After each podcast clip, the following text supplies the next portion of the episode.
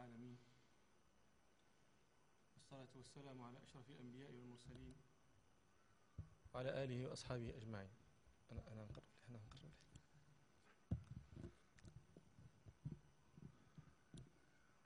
هذا الموضوع كان سبب اختياره ما لاحظته في بعض الأسفار من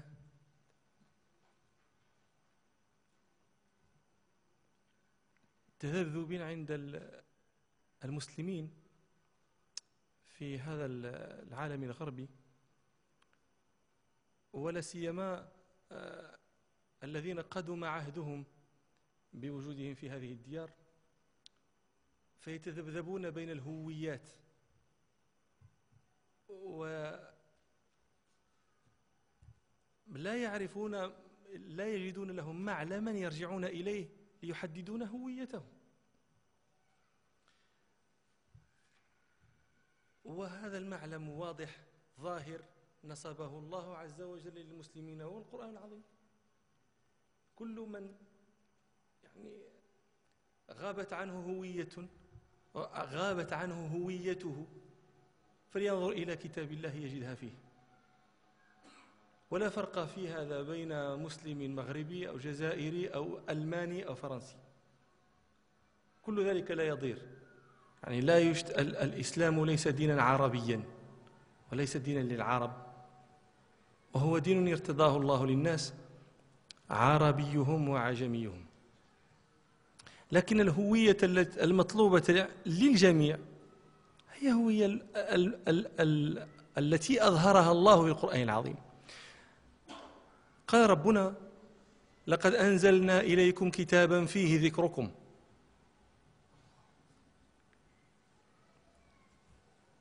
تردد الناس في تردد العلماء في تفسير هذه الآية لقد أنزلنا إليكم في كتابا فيه ذكركم. وأرض التفاسير أرض التفاسير عندي هو تفسير ابن عباس رضي الله عنهما أي فيه شرفكم. لقد أنزلنا إليكم كتابا فيه ذكركم. أي فيه شرفكم. وقال ربنا سبحانه وإنه لذكر لك ولقومك. لا شرف لك ولقومك. القرآن صنع في العرب ما لم يصنعه شيء إطلاقا. روى الدارمي وابن حبان.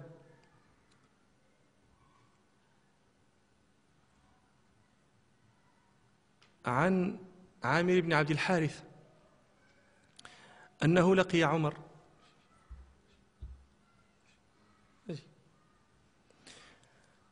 عمر رضي الله عمر رضي الله عنه ذهب إلى المدينة ذهب إلى مكة.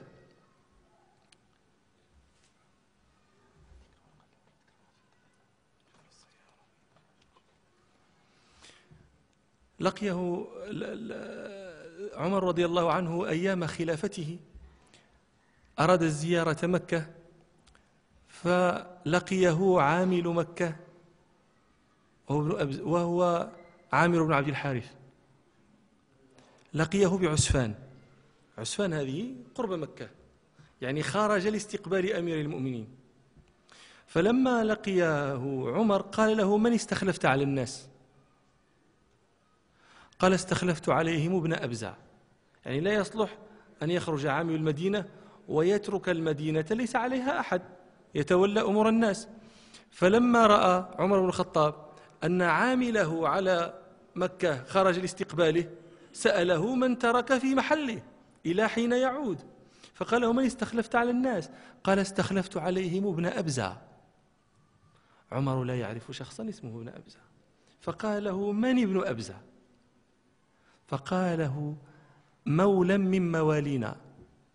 المولى هذا يطلق على معاني في اللغة العربية. من جملة المعاني أن المولى هو غير العربي ليس بعربي صريح. أو أنه يكون عبدا ثم أعتق فيكون مولى. فقال عمر استخلفت عليهم مولا من الموالي. هذا شيء عجيب. أن تستخلف على العرب مولى سأذكر لكم هذا لتقفوا على العجب في الشيء. قال استخلفت عليهم مولا من الموالي.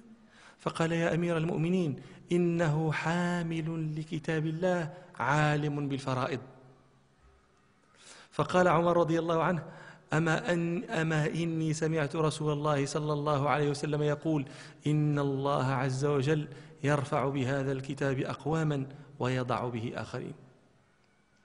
فرفع به مولا حتى أمره على قريش في قعر قريش في مركز قريش وهو مكة. لتفهموا هذه القضية قريش هذه أنتم يعني تعلمون أن قريشا هذه قبيلة لكن لا تعلمون أو لعلكم لا تعلمون أن قريشا في الواقع قبائل. قريش قبائل منهم بنو هاشم الذين هم قبيلة النبي صلى الله عليه وسلم. ومنهم بنو أمية الذين هم قبيلة عثمان بن عفان. ومنهم بنو عدي وهم قبيلة عمر بن الخطاب. ومنهم بنو تيم وهم قبيلة أبي بكر. ومنهم بنو مخزوم وهم قبيلة خالد بن الوليد. ومنهم بنو زهرة وهم قبيلة سعد بن أبي وقاص. قبائل. لكن أشرف هذه القبائل بنو هاشم لأن منهم رسول الله صلى الله عليه وسلم. الآن قريش لما مات النبي صلى الله عليه وسلم وولي أبو بكر أبو بكر تيمي من بني تيم بن مرة. طبعا قرشي لكنه تيمي. وقريش فيها بنو هاشم فيها علي بن أبي طالب فيها لما ولي أبو بكر أبو قحافة الذي هو أبو أبي بكر والد أبي بكر. سأل فلما علم أن الناس استخلفوا أبا بكر قال ورضيت بذلك بنو هاشم. وكلهم قرشيون. هل رضيت بنو هاشم أن يليها رجل من بني تيم؟ فاستغرب لذلك. إذن إذا كان يستغرب أن يلي تيمي هاشميا فكيف يتصور أن يلي غير عربي أصلا؟ قوم من العرب يكون حاكما عليهم. كيف يتصور هذا؟ وكيف تقبله العرب؟ وكيف تقبله قريش؟ ما السر في قبوله؟ لأنه حامل للقرآن. العرب كانوا قوما معروفين بالأنفة الشديدة. الأنفة. لا يقرون الضيم أبدا. وتقوم الحروب. كان بعض ملوك أحد ملوك العرب اسمه عمرو بن هند. هند أمه. نسب إليها. هذا كان ملكا في الحيرة. الحيرة مدينة اندثرت الآن وهي قرب الكوفة. في الموضع اللي فيه الآن الكوفة كان فيه مدينة اسمها الحيرة. وهذه المدينة كان فيها ملوك من ملوك العرب أسرة المناذرة هذه آه، بعض ملوك العرب هذه يعني أسرة من من من من, من الملوك. أحد هؤلاء المناذرة واسمه عمرو بن هند قال يوما لجلسائه هذه غد رقت علينا الجمهور لا راحت لا بغيتي ديرها هنا ديرها هنا هنا. إيه. حتى نجمع بين الحسنيين. لا لا فوق الطبلة ديرها فوق الطبلة. إيه. نجمع بين الزنا وبين عدم الحيلولة بيننا وبين الناس. عمرو بن هند هذا قال يوما لندمائه لجلسائه. هل تعرفون رجلا تأنف أمه من خدمة أمي؟ أنت الملك. أمك أم الملك. هو يسأل هل تعلمون أن واحدا من العرب تأنف أمها أن تخدم أمي؟ هو يظن أنه لا أحد من العرب يعني تأنف أمه من خدمة أم الملك. فقال له جلساؤه نعم. قال من؟ قالوا ليلى بنت مهلهيل. أم عامر بن كلثوم الشاعر المعروف صاحب المعلقة. قال ولماذا تأنف أمه من خدمة أمي؟ قالوا لأن أباها مهلهل بن ربيعة فارس العرب وشاعرها معروف. وعمها وائل كليب وائل. أعز العرب. وزوجها كلثوم بن عتاب فارس العرب. وابنها عمرو بن كلثوم سيد من هو منه. ما يمكنش. هذه فأرسل عمرو بن هند الملك إلى عمرو بن كلثوم الشاعر واستزاره يعني طلب طلب أن يزوره وطلب منه أن يأتي بأمه لتزور أمه. أم قال لي جيب معك أمك كي تزور أمي. وأتوا معهم بالهدايا فلبى عمرو بن كلثوم الدعوة. استقبلهم. عمرو بن هند ونصب خيمة كبيرة وكذا وجاء بوجوه مملكته وجاء عمرو بن كلثوم أيضا بوجوه قبيلته من بني تغلب وجاء معه بأمه فدخلت أم عمرو بن كلثوم ليلى بنت مهلهل على أم الملك عمرو اسمها هند.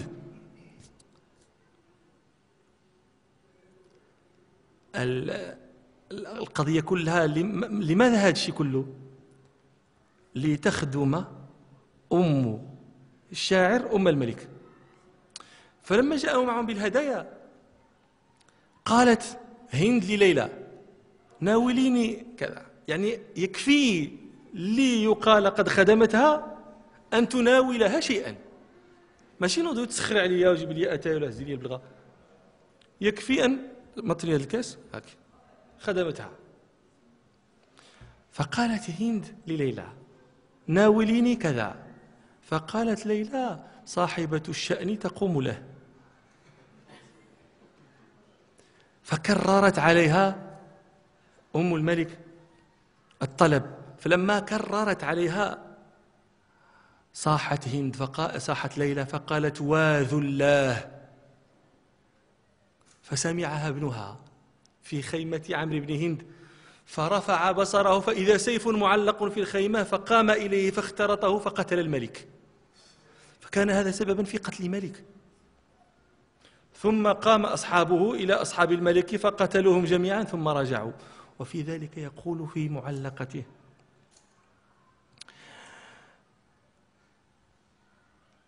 آه، إيش يقول؟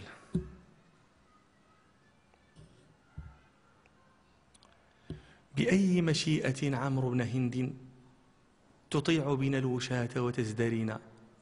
بأي مشيئة عمرو بن هند ترى أنا نكون الأرذلين؟ بأي مشيئة عمرو بن هند نكون لقيلكم فيها قطينا؟ القيل الملك والقطين الخدام. بأي مشيئة عمرو بن هند نكون لقيلكم فيها قطينا؟ تهددنا وأوعدنا رويدا متى كنا لكم لأمك مقتوينا؟ فإن قناتنا يا عمرو أعيت على الأعداء قبلك أن تلينا. إذا عض الثقاف بها اشمأزت وولتهم عشوزنة زبونا عشوزنة إذا انقلبت أرنت تشج قف المثقف والجبين ورثنا, ورثنا المجد قد علمت معد نطاعن دونه حتى يبين إلى آخر الأبيات. وخلدت فإيش سبب؟ تخيلوا أنتم الآن؟ قوم لا يرضون بأم الملك. أن تأمر أمهم؟ يرضون بعد ذلك أن يليهم مولى من الموالي. ما السبب في هذا؟ القرآن. هذا يفعل العجب القرآن يفعل العجب. تعرفون أن أن حرب البسوس هذه حرب دامت أربعين سنة. تصوروا أنتم حرب دامت أربعين سنة. يعني من بدأها وكان في عمره وكان وكان مثلا بلغ من عمره ثلاثين عاما. هذا يموت ويعقبه ابنه الذي ولد لما بدأت الحرب ويبلغ الابن عشرين سنة ويخوض الحرب أيضا وتمتد يعني حرب قد تمتد ثلاث أجيال. كم يتفانى فيها من الناس؟ وهذه الحرب كانت فيها أيام يوم تحلق الإمام يوم كذا يوم كذا. ما سبب الحرب؟ لماذا قامت هذه الحرب؟ من أجل قتل ناقة. وش تصور هذا؟ ناقة قتلت يتفانى فيها حيان حيان يعني قبيلتان من قبائل العرب الكبيرة قبيلة بكر وقبيلة تغلب وهم في الأصل ابن عم.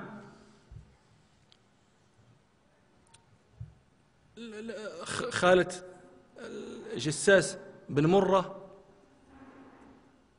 جاءها رجل اسمه خالته هذه هي البسوس اسمها البسوس فتقول العرب أشآم من البسوس يضرب بها المثل في الشؤم لأن بسبب تلك الناقة قتل ناس كثير.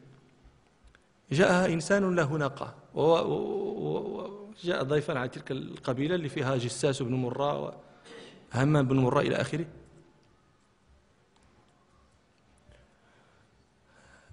قبيلة تغلب شيخها يكون ما كثرت عليكم من هذا الشيء ديال الشعر والأدب. قبيلة تغلب شيخها مرة وله من الأبناء يعني بان يعني له من الأبناء ابنان مشهوران وهما همام بن مرة وجساس بن مرة وعنده بنت اسمها جليلة. هذه جليلة تزوجت بسيد بكر وهو كليب. هذا كليب لم تعرف العرب شخصا عزيزا ككليب ما سبب عزه ما سبب سؤدده؟ أنه انتصر على فارس في حرب سميت يوم ذي قار. كسر شوكة الفرس. قبيلة من العرب تكسير شوكة الفرس فصار سيدها سيدا للعرب أجمعين. وهذا كليب كان له حمى. متى يأتي الأرض فيقول لا أحد يرعاهنا. ما يمكن شي حد يرعى تما ولكن جساس هذا نسيبه. هو أخو زوجته. وجاءهم صاحب الناقة في قبيلتهم. فدخلت الناقة. كليب هذا في ذلك الحمى كان يسمح لجمال جساس ولجمال همام لأنهم أسهروا كان يسمح لهم بالدخول في الحمى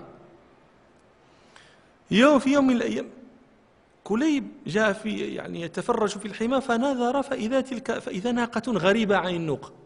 ما عرفهاش هي الناقة ديال من؟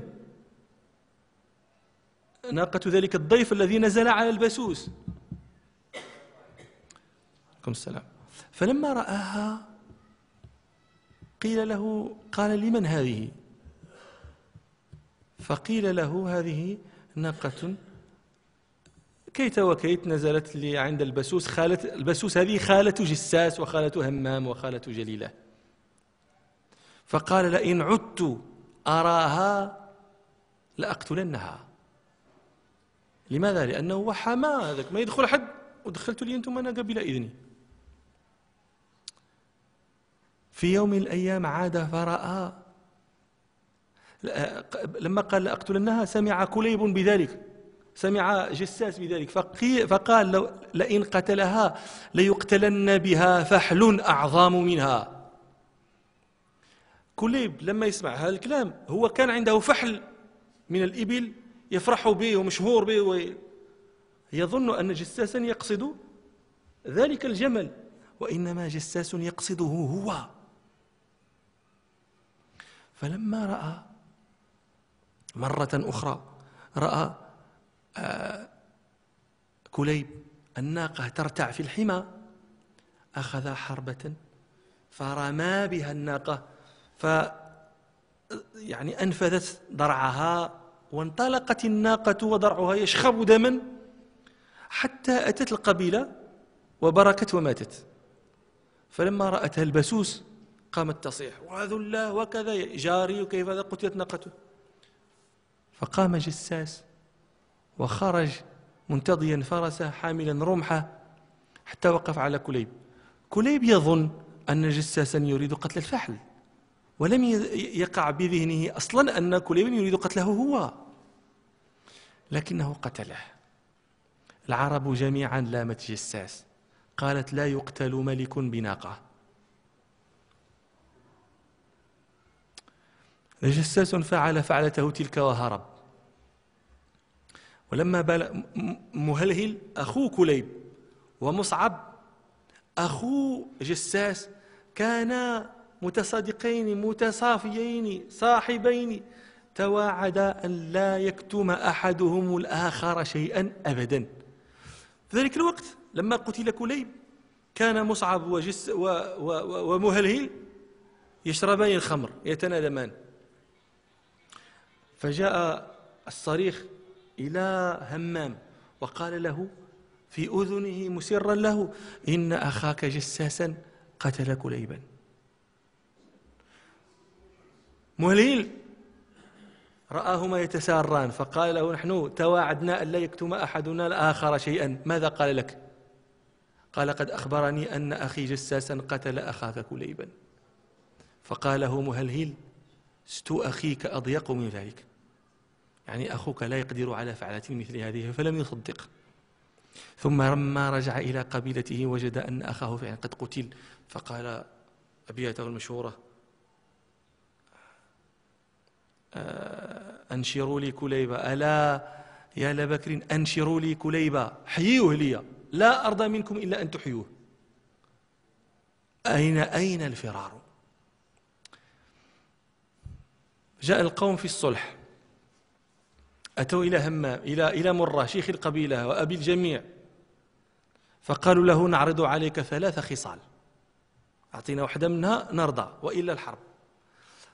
قال ما الخصال الثلاث؟ قالوا قالوا الخصلة الأولى أن تحيي لنا كليبا. قتلتوه حيوه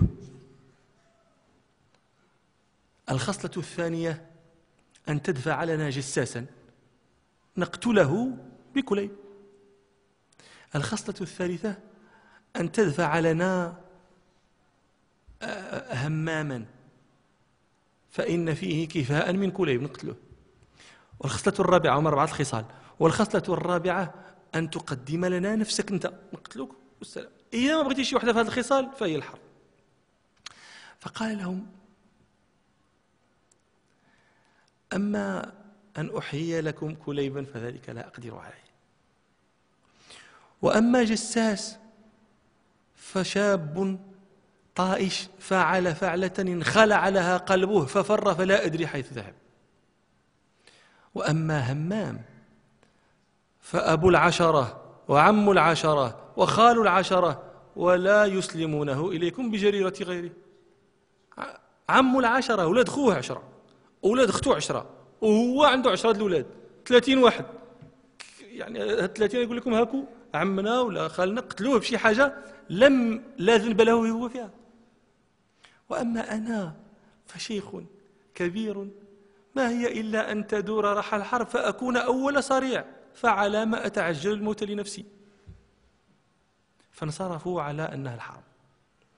الشاهد أن هذه الحرب هي ما زال فيها قصص عجيبة وجليلة جراو عليها وقالت كلمات وقالت أبيات مؤثرة جدا لكن نطويها.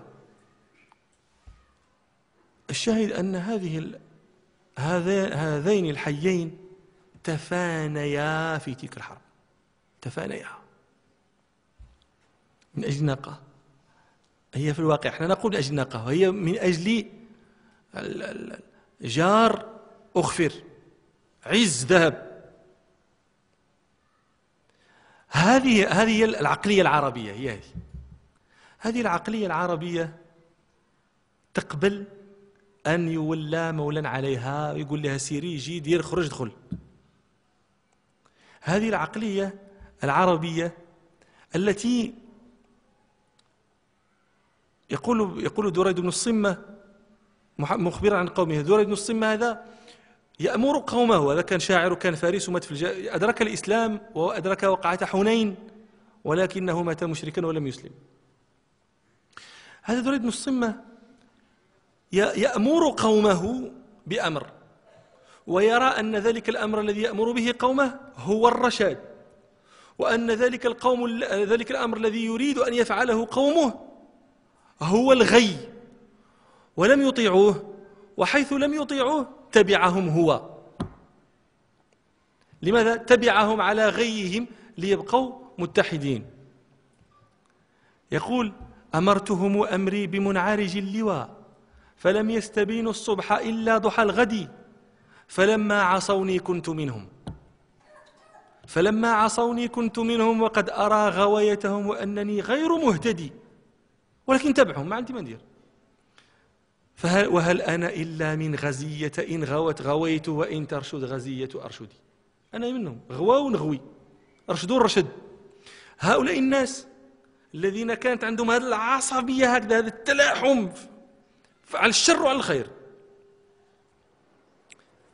تصير الأبعد الأبعد الموافق في الدين أقرب من القريب المخالف في الدين. هذا لا يتصور عند العرب. أنت أخي الذي ولدته أمي ولكنك لم تسلم وهذا رجل أجنبي لا علاقة لي به وهو مسلم هذا أقرب لي من ذاك الذي ولدته أمي. بأي شيء هذا؟ بالقرآن. القرآن هو اللي صنع العجائب. ومن أراد أن يعرف ما صنعته ما صنعه العرب في القرآن في العرب لينظر سير العرب لينظر تاريخ العرب لينظر أيام العرب ثم ينظر بعد ذلك. كيف صار العرب؟ هل يتصور أن أن امرأة كانت يمكن أن ترد على سيد القوم؟ يتصور كان هذا يتصور في الجاهلية. أن امرأة ترد على سيد القوم. كيف تقول المرأة لعمر لما وقف في المنبر وقال قضية المشهورة أرى أن النساء أرى أنكم تتغالون في المهور قللوا ديروا كذا.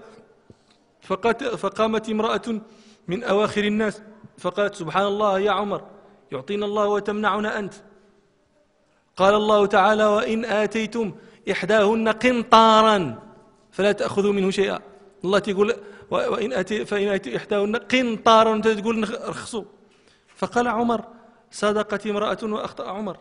هذا هذه القصة المحدثون يضعفون إسنادها ولكن هي مشهورة عند أهل السير.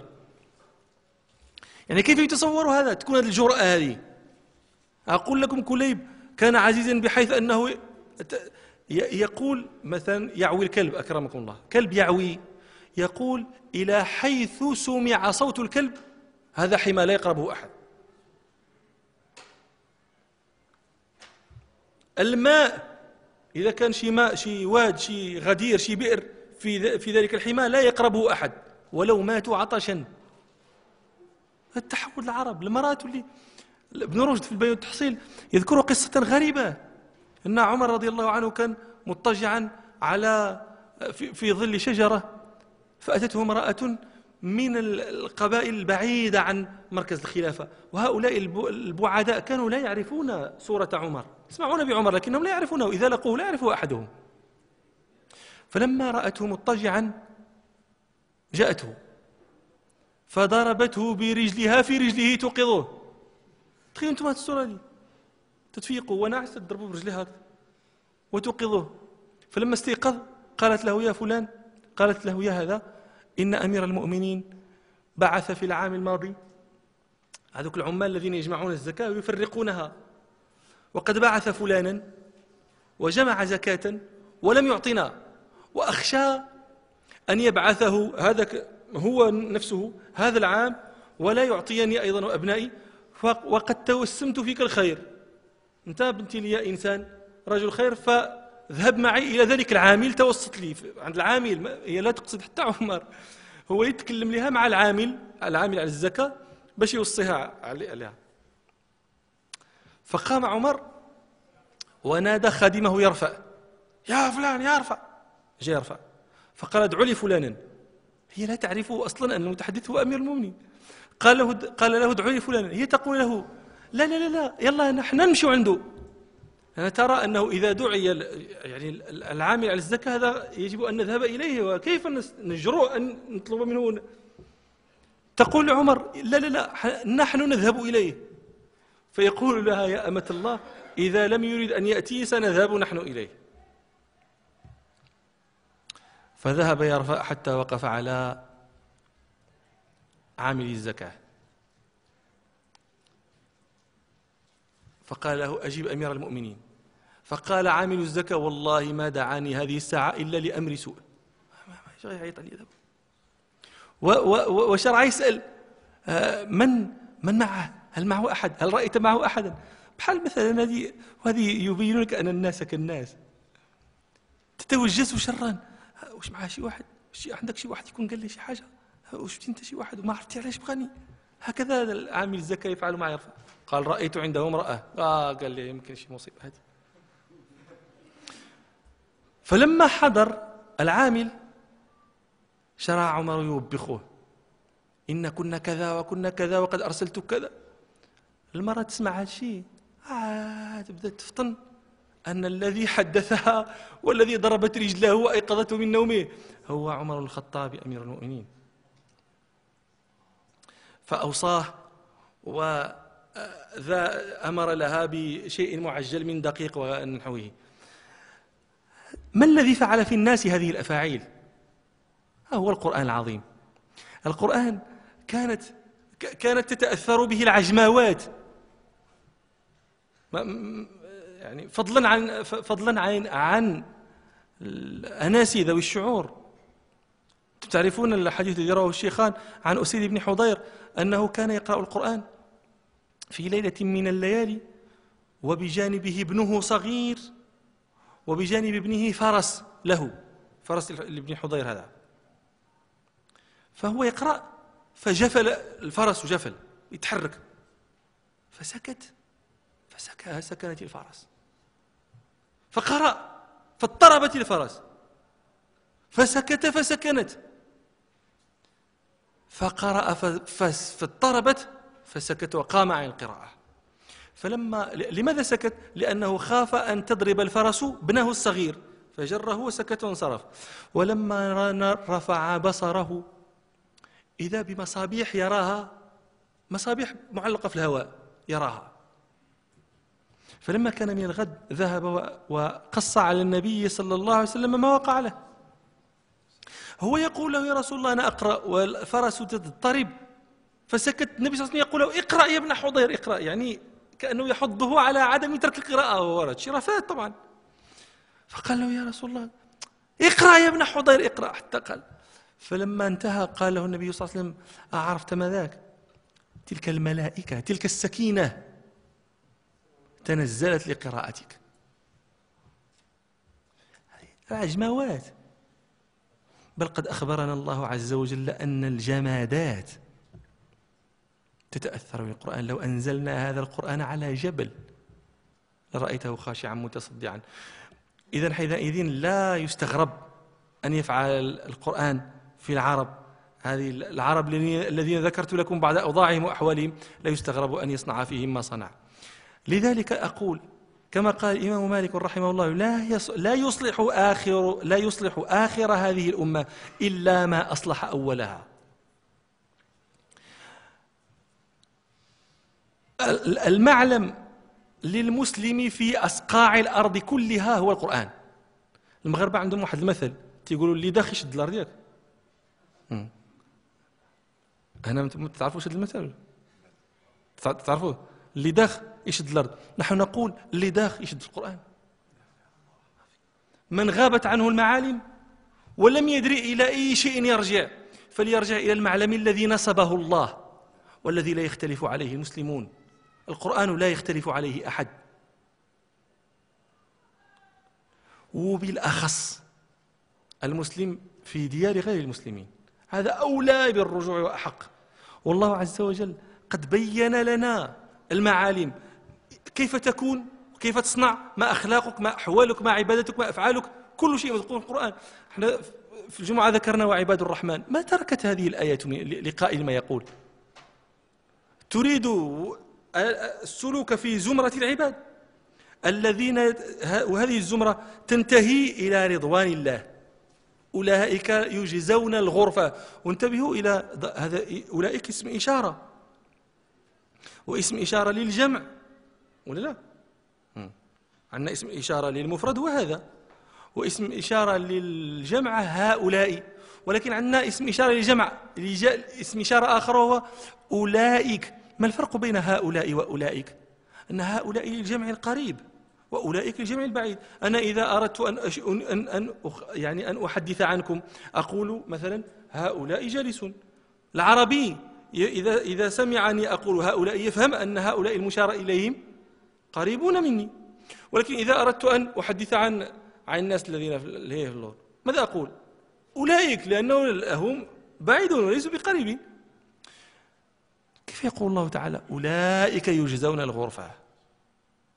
لأن المرتبة مرتبة عالية بعيدة لا يصلح لها إلا, إلا اسم الإشارة الذي يدل على البعد. ما بقوش قراب هذو علوا في مراتب الرضوان الله تعالى. هذا المعلم.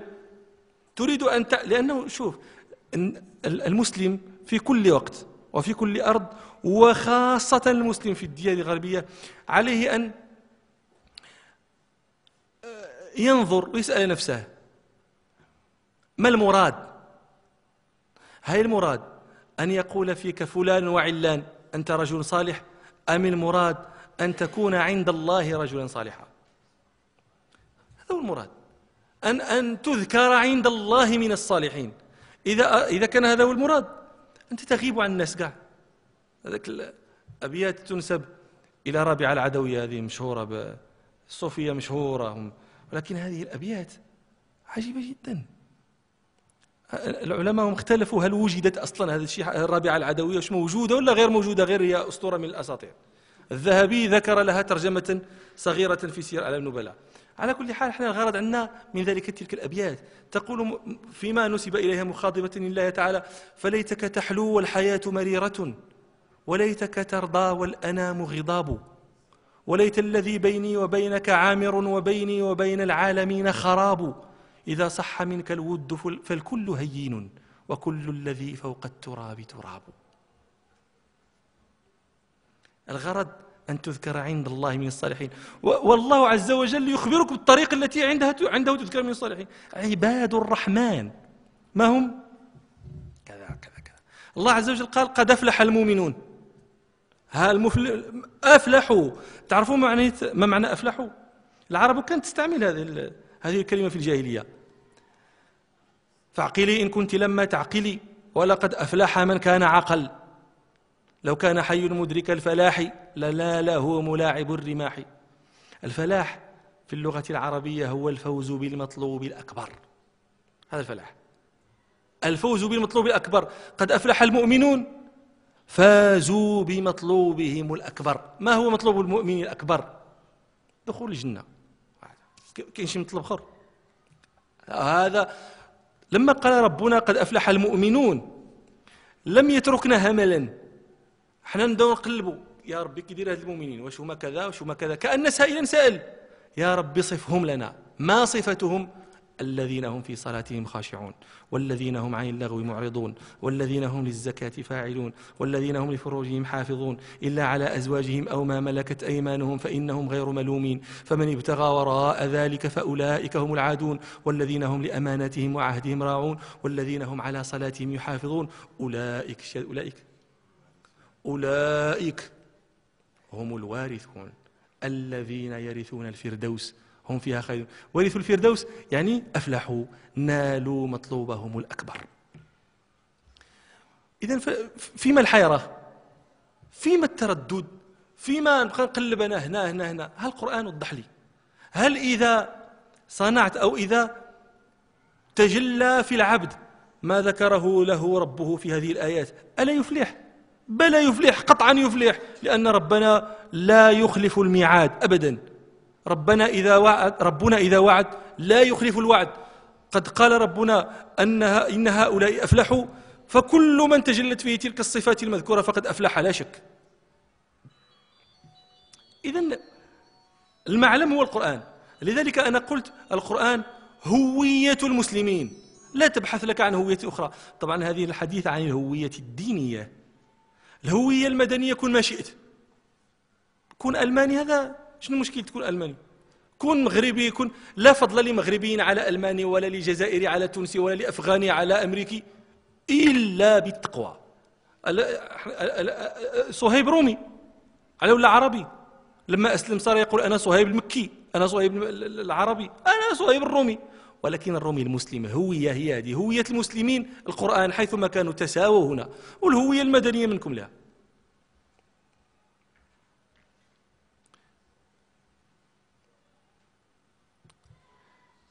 قد أفلح المؤمنون. قال ربنا في في في في موضع آخر إن الإنسان خلق هلوعا إذا مسه الشر جزوعا وإذا مسه وإذا مسه الخير منوعا إلا المصلين.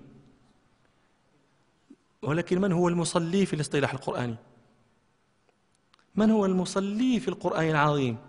يا ربي إلى المصلين كدير يا ربي. كيف هم يا ربي هؤلاء المصلون؟ الذين هم إلى المصلين الذين هم؟ إيش؟ إن الإنسان خلق هلوعا إذا مسه الشر جزوعا وإذا مسه الخير منوعا إلا المصلين الذين هم على صلاتهم دائمون والذين في أموالهم حق معلوم للسائل والمحروم والذين يصدقون بيوم الدين والذين هم من عذاب ربهم مشفقون إن عذاب ربهم غير مأمون إلى آخر الصفات التي ذكر ربنا سبحانه. اللبيب العاقل ماذا يفعل؟ ينظر في القرآن يبحث عن صفات المرضيين عند الله فيحاول قدر استطاعته أن يأتي بها. يحاول قدر استطاعته أن ينشئ بنيه عليها. الآن إحنا يعني كنا في فرنسا قبل أيام الناس تشفق على أبنائها أكثر من شفقتها على أنفسها. يقول لك دعي لي مع الوليدات. أكثر مما يقول لك دعي لي مع نفسي. لماذا؟ خوفا على هؤلاء الولدان من أن تجرهم الواردات والصادرات والوافدات إلى آخره. فأقول لك يعني ما ينفعك دعاء الداعين إذا كان الخير مبذول لك وأنت تنبذه. تنبذه لا أقول لك تنبذه عمدا. تنبذه مراغمة له ولكن تنبذه غفلة عنه. وهل يغفل عن مثل هذا؟ يعني أنا أقول لهم كل شيء لا يجعل القرآن له أساسا فهو لا يجعل القرآن له أساسا فهو شيء مخذول. فهو شيء يعني منزوع البركة لا يتصور فيه فائدة. فالقرآن يعني هذه آه، ما أردت أن أحدثكم به في في كلمتي هذه وأن المرجع هو ما نصبه الله للعباد. من أراد أن يذكر عند الله من الفائزين من المفلحين من عباد الرحمن فالله تعالى من رحمته بل من رحمانيته أن بذل ذلك ولم يتركه لتأول المتأولين ولا لظنون الظانين. ها هو. فنسأل الله أن يوفقنا لسلوك لسلوك زمرة عباده المفلحين وعباده المرحومين. وشكرا لكم لحسن استماعكم. سبحانك اللهم وبحمدك أشهد أن لا إله إلا أنت أستغفرك وأتوب إليك والحمد لله رب العالمين. بارك الله في شيخنا الفاضل على هذه المحاضرة الطيبة. المباركة تحدث فيها عن سلط الضوء على حالة العرب قبل الإسلام وكيف صاغ القرآن هذه النفوس كيف صاغها من جديد حتى غيرت مجرى التاريخ. فنسأل الله جل وعلا أن ينفعنا بكلماته هذه ومن كان له سؤال أو استفسار فليتفضل بطرحه كتابة. بارك الله فيكم. أنا ما كرهت شيئا فيما قال الأخ المقدم إلا هذه الجملة الأخيرة. ياك طيب.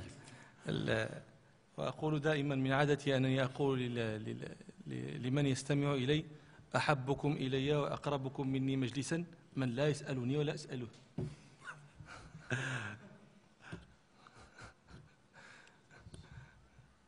فما أدري ما أنتم صانعون. ها؟ يعني إذا كان شيء ولا بد منه وقد جشمنا ليه. ولكن إذا كان شي حاجة يعني ماشي ولا بد فأشفقوا علينا. أيوة السؤال في الموضوع أنتم ما يعني أنتم تقول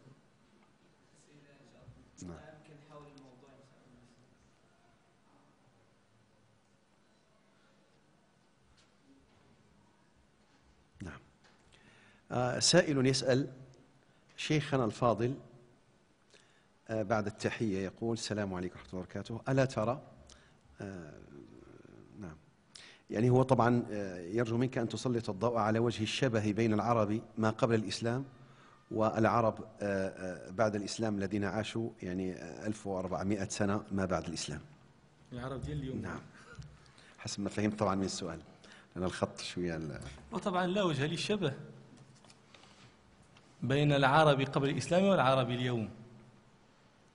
لا وجه للشبه لسببين. أولا أولئك كانوا قوما غير مسلمين وهؤلاء قوم مسلمون. ثم أولئك كانت فيهم أخلاق نفقدها في كثير من هؤلاء اليوم. ومن أراد النظر ومعرفة أخلاق العرب وسير العرب لينظر ديوان العرب الذي هو أشعارهم الذين كان يخلد فيها مآثرهم وذكرهم. عنترة وهو ممن لم يدرك الإسلام قط. ومات في الجاهلية وكان عبدا. يقول وأغض طرفي إن بدت لي جارتي حتى يواري جارتي مأواها. وهذا خلق يفتقده الكثير من المسلمين اليوم. فيسلطون أنظارهم على الجارة وعلى الأدنى وعلى القريبة وعلى البعيدة وعلى قد لا يسلم من نظرهم أحد. العرب كان فيهم كثير من التعفف يعني تعفف قد لا نجده في كثير من الشنفرة هذا من شعراء الصعاليك. الصعلوك هو الفقير الذي مال له لا مال له. يقول أديم مطال الجوع حتى أميته وأضرب عنه الذكر صفحا فأذهل أديم مطال الجوع. يقول وأستف ترب الأرض كي, كي لا يرى له علي من الطول امرؤ متطول. أستف ترب الأرض. إذا جاني الجوع. تراب الأرض آكله. عوض أن آكل عند أحد من الناس ثم بعد ذلك يقول أنا كرمتك فلان تهليت فيك فلان وأستف ترب الأرض كي لا يرى له علي من الطول امرؤ متطول. وش العفة؟ أنا أقول لي عندما أحدث الطلبة عن هذا البيت أقول لهم أرى الشنفرة بحال شي دكالي عندنا من المغرب. دكالة عندهم واحد المثل. أنا أقول دكالي أنني أنحدر من أصول دكالية دكالة عندهم واحد المثل يقولون جوعي في كرشي وعنايتي في راسي. الشنفرة هو. هذا يوقفكم على بعض الأسرار في قول النبي صلى الله عليه وسلم إنما بعثت لأتمم مكارم الأخلاق. ولم يقل لأنشئها إنشاء ولكنها موجودة تحتاج إتماما. الله أعلم.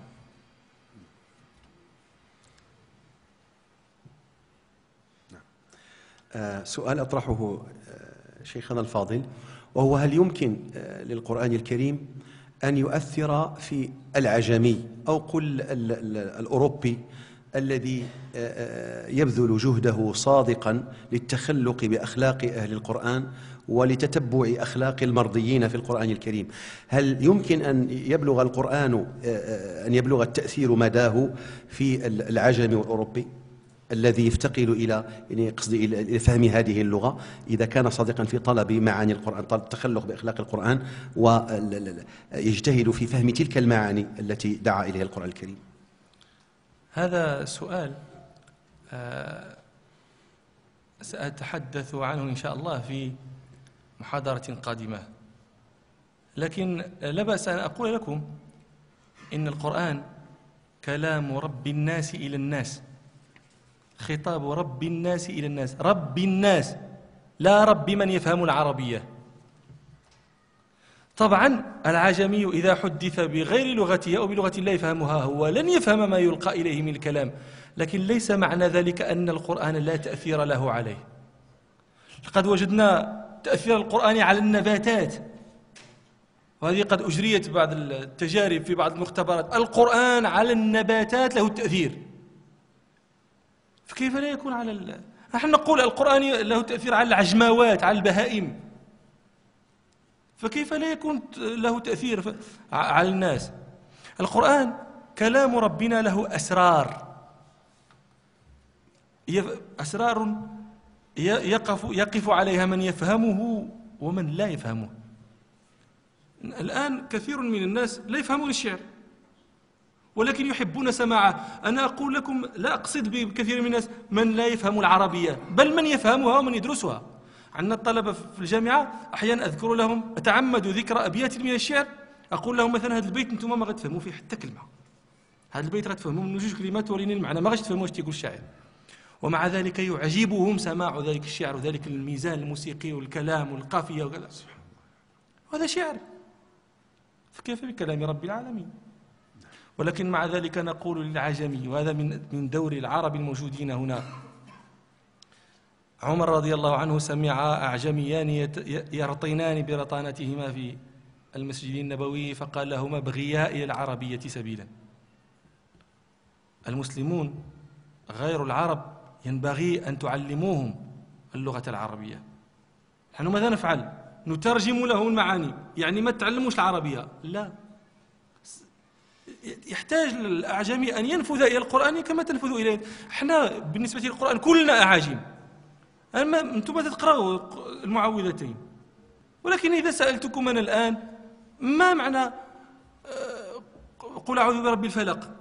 من شر ما خلق ومن شر غاسق إيش الغاسق؟ إذا وقب من شر النفاث ما معنى هذا الكلام؟ والعادية ضبحا فالموريات قدحا فالمغيرات صبحا فأثرنا به نقعا كلنا أعاجم نحن نفهم الكلمة يعني حتى الكلمات أحيانا قد تفهمها ولكن لا تفهم التركيب. فالقرآن كل يحتاج إلى النفاذ إليه. ماشي العجم فقط الله أعلم. نعم جزاكم الله خيرا. سؤال يبدو في الموضوع الذي طرحه الشيخ آه، كيف أن هذا القرآن صاغ هذه النفوس وصاغ هذه العقول. آه، السؤال حول عمر أو الرواية التي تنسب لعمر. أن عمر بن الخطاب رضي الله عنه لما جاء يعني أخته وجدت وجدها تقرأ صدرا من سورة طه فأسلم. السائل يسأل ما صحة هذه القصة؟ هذه هذه القصة أيضا لا يثبتها أهل الحديث ويرونها منقطعة. لأنها آه، مروية بإسناد منقطع في سيرة ابن إسحاق. لكن يجب أن تفهموا شيئا. هو أنهم كانوا لا يتشددون في أسانيد السيرة. لماذا؟ لأن السيرة لا نأخذ منها الأحكام. نحن لا نأخذ الأحكام من السيرة. عندما نأخذ الأحكام حينئذ نتشدد. لكن عندما لا نأخذ الأحكام فكانوا لا يتشددون. و آه، يعني يقول العراقي في ألفيته وسهلوا في غير موضوع رووا. الموضوع هذا لا يتساهل فيه أصلا لا في أي شيء من شؤون الأداب أو الدين أو هذا الموضوع يعني المكذوب الذي فيه كذاب. هذا لا يسهل فيه. ولكن غير الموضوع من الضعيف قال وسهلوا في غير موضوع. إذا لم يكن موضوعا هذا العراقي في ألفيته يقول هذا سهلوا فيه. وسهلوا في غير موضوع رووا. لكن في الأحكام لا. ونحن هذا ليس بموضوع. ولكن تجدونه في كتب السير. فلا بأس بذكره. وإن قيل يعني عمر بن الخطاب فعل كذا وكذا وكذا هذا لا بأس به. ونحن لا نأخذ منه حكما. هذا لا. السيرة في جميع الأحوال. ما صح منها وما لم يصح ليست منتزعا للأحكام إنما مستمد الأحكام هو القرآن والسنة والأحاديث التي هي مستمد للأحكام. ومما مرجعها في السيرة هذه تجدونها في كتب السنة البخاري ومسلم وموطأ وإلى آخره. وهذه قصة عجيبة هذه أن وهذه مما نحن فيه. وهو القضية بدأت مع عمر رضي الله عنه قبل هذا. هذا روي بإسناد صحيح رواه ابن حبان في صحيحه. بإسناد صحيح أن أن عمر بن الخطاب لما كان الناس يهاجرون وقف على أم عامر فقال لها إنها للرحلة يا أم عامر. فقالت آذيتمونا؟ والله لا نخرجن في أرض الله نعبد الله. فقال لها صحبتكم السلامة أو شيئا نحوه. ورأت منه رقة لم تكن تعهدها منه لأنه كان شديدا جدا على المسلمين. فلما رآها تجمع أغراضها وستخرج من مكة كأنه رق لها. فهي رأت وأحست بتلك الرقة منه. وكان زوجها غاب في حاجة لهم فلما رجع أخبرته وقالت له لقد جاءني عمر كذا وقال كذا وكذا. فماذا قال لها زوجها؟ قال أطمعت في إسلامه. والله لا يسلم الذي رأيت حتى يسلم حمار الخطاب. يأسا من إسلامه. لما كان لما كانوا يرون من الشدة من شدته.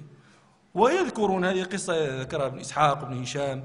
وابن كثير والذهبي وغير واحد. قالوا إن عمر بن الخطاب رضي الله عنه ذهب يوما وانتضى سيفه وذهب ليقتل رسول الله صلى الله عليه وسلم. فلقيه أحد أهل مكة ممن كان أسلم ويختفي ويستخفي بإسلامه. فقال له إلى أين يا ابن الخطاب؟ فقال ذاهب لأقتل محمدا. لقد فرق عشيرتنا وسفه أحلامنا. فقال له المسلم وقد أشفق على هذه القضية خطيرة. فقال له لقد غرتك نفسك من نفسك يا عمر. أتظن بني هاشم يتركونك تمشي على الأرض وقد قتلت محمدا؟ هل لا رجعت إلى أهلك فأدبتهم؟ أهلي؟ قالوا أي أهلي؟ قال أختك فلانة وختنوك سعيد بن زيد فقد أسلم وتابع محمدا على ما هو عليه. فحوله.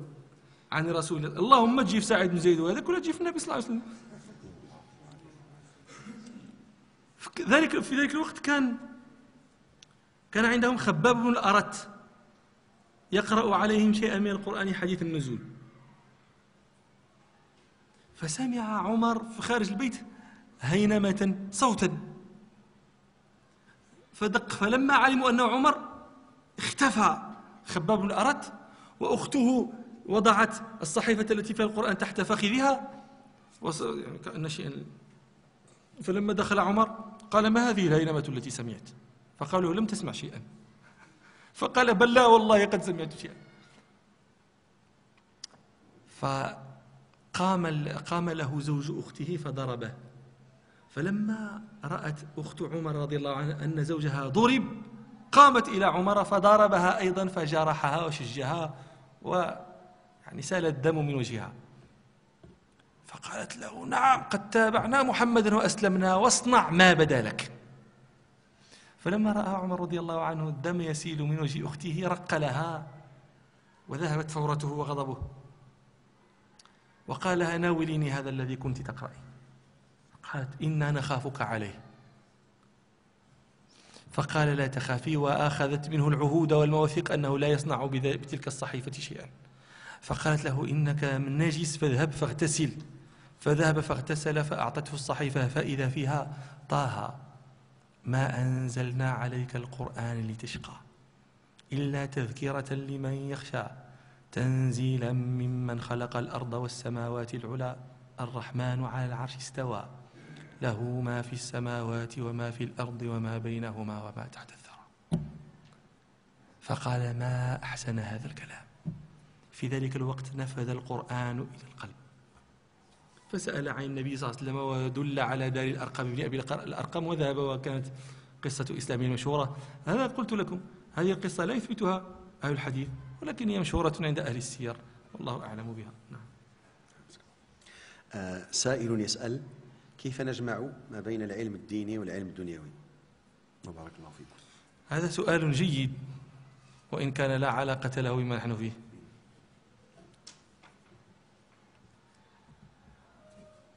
الأصل أن تجمع بين العلم الديني والعلم الدنيوي. هذا الأصل. وهذه إن شاء الله سنتحدث عنها في محاضرة أيضا. كل مكلف يجب عليه تحصيل قسط من العلم. لا يستثنى من هذا أحد. لا رجل لا امرأة لا صغير لا كبير. أحد. كل مكلف يجب عليه أن يعرف من العلم ما يعبد به ربه. وما زاد على ذلك يكون داخلا في فرض الكفايات الذي يسقط عن عن باقي الأم عن الأمة بفعل آه، إذا قام به من يكفي. ولكن العلماء أو طلبة العلم أو غيرهم لا ليسوا عالة على المجتمع. ماشي؟ قرادة في ظهر الناس. كان الأئمة أئمة وكانوا ذوي حرف. فهذا الأصل. يعني من خلا في المسجد والناس ترفق عليه هذا خارج عن الأصل. يقال له أغني نفسك. اربأ بنفسك عن أخذ أوساخ الناس. الصدقات أوساخ الناس. إذا هدوك هذه كلام آخر. ولكن أن تعيش عالة على الناس هم يطعمون كذا. لا مشكلة هذه. ولم تكن سيار يعني الصالحون قبل هذا من السلف سلف الصدق. أبدا ما كانوا تجار كذا. الآن قد يكون في هذا الزمن الأمر أصعب لأن العلم الدنيوي هذا قد يأخذ منك وقتا طويلا جدا لا يترك لك إلا القليل للعلم الديني. أقول لك نحن أنت لا تتسابق مع أحد. هذاك القليل إذا داومت عليه تبلغ به إن شاء الله. فأنت يعني لا يشترط أن تحصل العلم في شهرين في ثلاث شهور في خمس سنين في لا العلم هذا عبادة تعبد بها ربك عمرك كله حتى يقبضك إليه. عندك شوية اليوم كامل تخدم فيه ومن بعد ساعة ساعة في اليوم تكفي. ولكن ساعة في اليوم مستمرة. أقول لبعض ال ال ال ال الذين يريدون حفظ القرآن يقول أنا مشغول أنا كذا أنا أعمل أنا أدرس. أقول له خصص ساعة من وقتك كل يوم. وهذه الساعة لا تخليها من القرآن. جعلتها للقرآن اتركها للقرآن إذا إذا جاءك أي إنسان تلك الساعة للقرآن. أقول حتى لو جاءك ملك الموت في ذلك الوقت قل لي يا ملك الموت هذه وقت القرآن ارجع لي من سريع ارجع. وملك الموت مشيش معه طبعا هذا إذا تأتى لأحد. الله أعلم. جزاك الله خيرا. آه سؤال ما هي الكتب التي تنصح بها؟ يعني الكتب التي تعالج آه، عنوان موضوع موضوعكم اليوم. وكذلك ما هي الكتب التي تنصحون بها كتب السيرة المحققة فيما يتعلق بتاريخ العرب قبل الإسلام وكذلك آه، سيرة النبي صلى الله عليه وعلى آله وسلم. صلى الله عليه وسلم. أنا في الواقع آه، الكتب التي أقول أو الكتاب الذي أنصح به كل من استنصحني هو كتاب الله.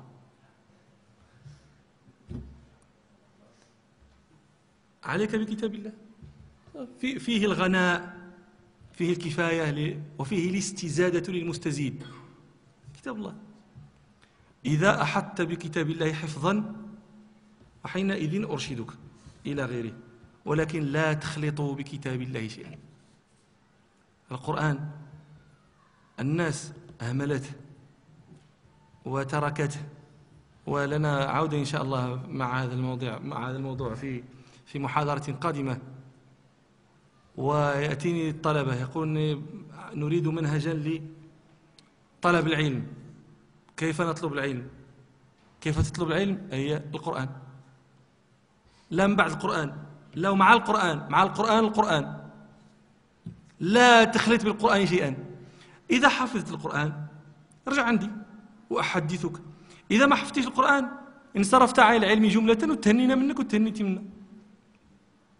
لكن بالنسبة لكتب السيرة المحققة ما كانوا يحققون في السيار. هذا الذي أقول لكم. يعني هذا لماذا نحقق السيرة؟ السيرة لا نستنبط منها الأحكام. هب أنك رويت شيئا ضعيفا في السيرة. ما ضير ذلك؟ مثلا قد يطلب التحقيق في بعض المواقف ولكن لأن لها مدخلا في الأحكام أو لها مدخلا في العقائد. مثلا بالنسبة لما كان شجر بين الصحابة والفتن المشهورة. هذه لماذا يطلب التحقيق فيها؟ لما بني عليها من العقائد؟ وأن الصحابة كلهم عدول وأن كذا وأن كذا فتأتي الكلام بعد تلك الفتن. أما إذا كان سرد للسيرة يعني ولكن المطلوب أن تقرأ السيرة عندك العلماء المسلمين المأمونون. ابن إسحاق هذا من علماء السيرة المأمونين. وإن كان الإمام مالك قال فيه هذا دجال من الدجاجلة. ولكن هذه لقصة كانت بين الإمام مالك وابن إسحاق لا علاقة لها بالثقة. ابن هشام هذب سيرته. الزبير بن بكار آه، له سيرة.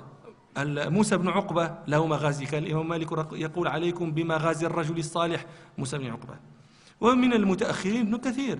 البداية والنهاية. آه، الذهبي في تاريخ الإسلام. ابن الجوزي في صفة الصفوة. وطبعا كما قلت لكم يعني السيرة ليست مستمدا. للأحكام جاء الشيخ الألباني رحمة الله عليه فحاول أن يحقق في السيرة وكتب صحيح السيرة النبوية. ولكن طبع منه مجيليد صغير. و طبعا لا يكفي هذا لا تعرف به السيرة لأنه أصلا هو غير مكتمل. ثم أنا قلت لكم العراقي قال وسهلوا في غير موضوع رووا. آه. آه. سهلوا في غير موضوع رووا من غير تبيين لحكم. ورأوا بيانه في الحكم والعقائد عن ابن مهدي وغير واحد. هذه مهمة لتفهموا أن هذا العراقي نظم مقدمة ابن الصلاح. وابن الصلاح ذكر جمع في مقدمته خلاصة ما ذكره المحدثون في حتى انتهوا إلى عصره. وعلى كتاب ابن الصلاح وألفية العراقية يدور علم المصطلح إلى الآن. إذا مذهب المحدثين عموما أنهم كانوا يتساهلون في غير الموضوع. الموضوع هذا لا يتساهل فيه. والضعيف في غير العقائد والأحكام يمكنك أن تذكره ولو لم تقل هذا ضعيف. وسهلوا في غير موضوع. رووا من غير تبيين لحكم. من غير أن تبين حكمه. ورأوا بيانه في الحكم والعقائد. بيانه في الأحكام وبيانه في العقائد. والله أعلم.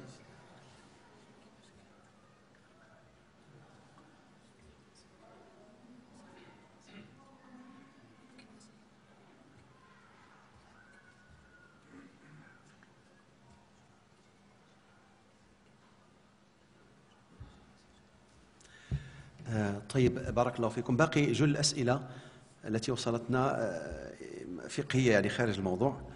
فإن أذن الشيخ إن شاء الله نستغل الفرصة ونطرح عليه أو نؤجلها حسب نريد يعني طيب، الشيخ كان متعبا الله يبارك فيك. لسنا مضطرين أن نجيب عن كل سؤال ورد علينا هذه قضية. نعم. ثم إذا أسئلة فقهية واحد السؤال ولا جوج لكي لا نرد جميع الأسئلة ونرفع المجلس إذا نعم. أذنتم. نعم. جبنا عليه كان بعض الأسئلة مكررة. نعم. سؤال يقول صاحبه هل يجوز للمسلم أن يرقي نفسه بنفسه؟ هل يجوز للمسلم أن يرقي نفسه أن يرقي بنفسه, نفسه نعم. يعني ما المقصود بالرقية هنا؟ الرقية طبعا طبعا هو قال يعني ما المقصود؟ هل المقصود بها هي قراءة القرآن وهي ذكر الأدعية النبوية الخاصة بهذا؟ وما المانع أن يفعل؟ و يعني إذا إذا أراد أن يفعل ذلك بنفسه فهذا أولى له. وإذا أراد أن يستعين على ذلك ببعض الصالحين ممن يظنه من الصالحين من إخوانه فهذا أيضا لا بأس به. نعم. الله أعلم. آه سؤال يقول صاحبه آه، هل آه تعتبر الصلاة في البيت جماعة مع الزوجة الأبناء هل تعتبر صلاة جماعة؟ إيه نعم. الصلاة مع الأبناء والزوجة. صلاة جماعة. لا, لا شك في هذا. سؤال يقول صاحبه هل آه، تنصح الشباب من ألمانيا أن يهاجروا إلى المغرب؟ مثلا إلى طنجة ليتعلموا دينهم ويتعلموا اللغة. كل موضع يظن أنه يتعلم فيه وكان الإنسان قادرا على ذلك من غير تضييع حقوق واجبة ومن غير ترك لما هو أولى له فليفعل.